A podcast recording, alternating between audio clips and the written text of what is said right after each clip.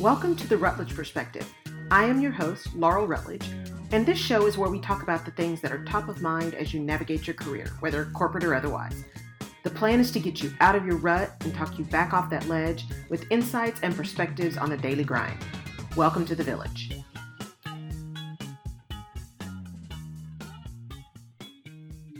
Today on the Rutledge Perspective, we're talking about what we do versus how we do it and both in the context of you as an individual and as a leader, how you evaluate the people that are working on your team.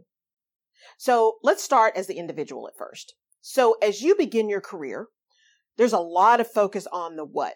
That's building your technical skill, building your capabilities. Normally in those first few jobs, someone's telling you what your job is. They may not tell you your every task you need to do, but you essentially get a framework of what you need to be doing every day. And that first few years is really about building your skills. And in particular, if you're in a technical area. So if you are an engineer, if you're an accountant, if you're an architect, even if you're an auditor, those first few years are really about building your skill set of how you actually do the work. That is the what. The what is this is how we do journal entries. This is how we audit cash accounts. This is how we build bridges. Those what's are the key in the very beginning, building your skill set around how you do the technical what pieces. But then as you begin to move through the organization and you start to lead teams or you start to be project leads or you start to begin to be supervisors or managers, the shift moves from what you do and how well you do what you do to how you do what you do. And that how is the much softer piece. Are you leading through fear? Are you leading by being demanding? Are you leading by being a micromanager? Or are you leading by setting vision, setting mission? Are you dealing with people in a way that is compassionate and honest and transparent?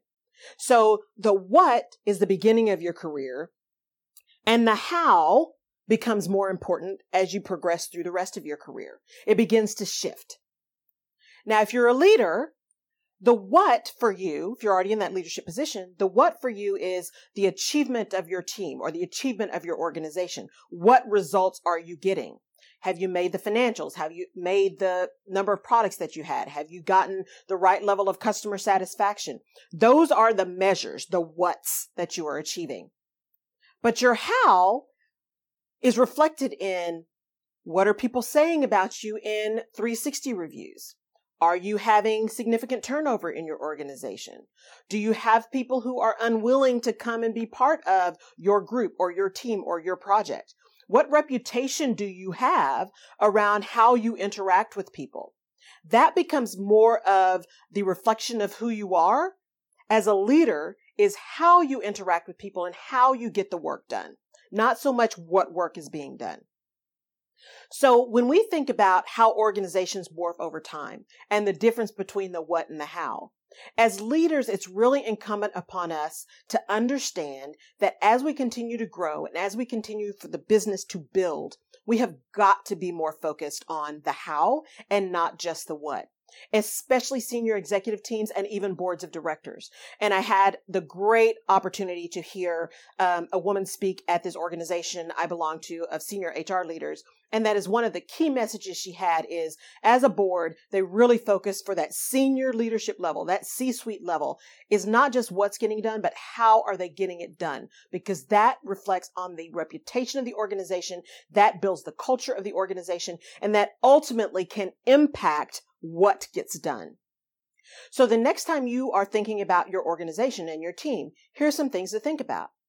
You sit in your talent review sessions and hopefully you've got an HR person there that's, that's helping keep you on track. But even if you don't, what are the conversations you're having about people in your organization?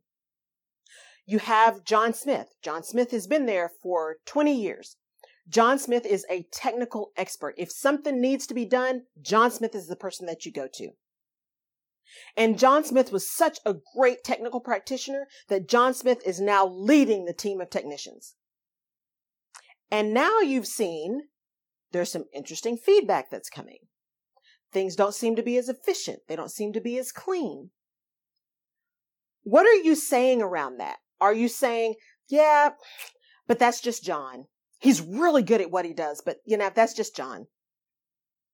What message does that send?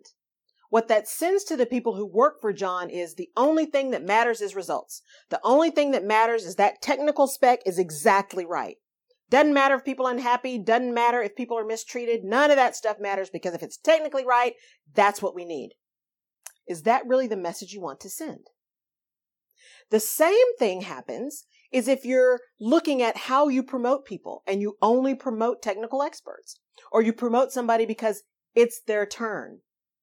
So while some of those things are important and you want to be able to move people up through the organization and technical expertise is really important depending on your industry, if you're going to have that as one of your strategies for moving people, what are you doing as a senior leadership team to ensure that those technical experts are bolstered by the ability to build and learn and practice those how skills, those leadership skills, how to manage people, how to have tough conversations, how to go from being someone's colleague to someone's boss. That is a huge move your first leadership experience where you've come out of the organization and now you're leading the people that you worked with every day, that's a huge move. What are you as a leadership team doing to help them move from the what to the how in a manner that enables them to stand in their new position as a leader understand the technical ability, but start to back off of the day to day being in the details to how am I setting vision? How am I setting process? And how am I setting direction? It is incumbent upon you as the leader to not only understand the technical piece, but understand how you are building up the how for your leaders, because that is what's ultimately going to be the downfall of an organization or of a function is if they're not able to execute the results in a way that is legal, is ethical, and is compliant. And by the way, which appreciates people and engages people and all of those things that keeps people connected to your organization and excited to come to work every day and invested in doing the very best job that they can do for your organization. So it's not just about the what, it is about the how. And when you have those conversations, and especially you HR people, I'm talking to you now, when you're sitting in those meetings and you're talking about talent and you hear a discrepancy between what someone's doing and how they are doing it, it is incumbent upon you. It is your job to have the courage to say, wait a minute, there's a disconnect. And we now need to help this individual because we don't believe in throwing people away. We need to help them get to better how. We recognize their technical capability and we need to help them get to a place where they can not only use that, but they can train others, they can help others, and they can lead this team forward where we want them to go. Now, as an individual, you need to think about how you are preparing yourself for those leadership roles and whether or not you even want one. It is okay to say, you know, I don't really want to be a supervisor. I really enjoy being a technical expert. Is there a way in this organization that I love to continue to build and grow, increase my salary, increase my scope of responsibility without actually leading people? And organizations that are perfect, progressive will actually find a way to do that. They'll find a way to help you be bigger and broader and better in your level of expertise because everyone is not a leader and everyone doesn't want to be a leader. So when we start forcing people into these boxes, that's when we end up with this disconnect between what people do and how they do it. So as you move forward and think about your what versus your how, as an individual, what are you doing to ensure that you've got both? If that's where you want to go. How are you asking your mentors? How are you asking your confidence, your colleagues? Help me understand how I interacted with somebody. If you see me doing something and it lands differently than I think, please tell me. Seek out the feedback to understand how you're coming across. If you're a leader, don't get so caught up in your results that you forget about how you got them.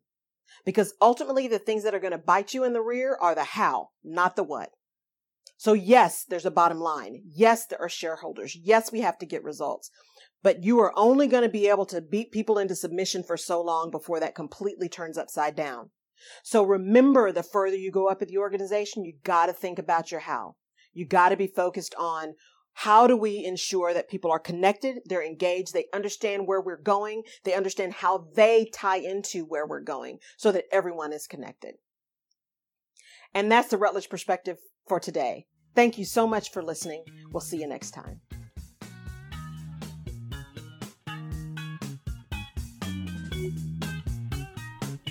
You have been listening to the Rutledge Perspective. Thank you for tuning in. If we've given you a new perspective or helped you clarify your own, please give us a five star rating. You can find more information about this and other episodes of the show on laurelrutledge.com slash podcast, and you can subscribe to the show where you get your favorite podcasts. You can also follow me on social media. Oh, and if there's someone you think would enjoy or benefit from the Rutledge perspective, please pass it along. Thank you for tuning in.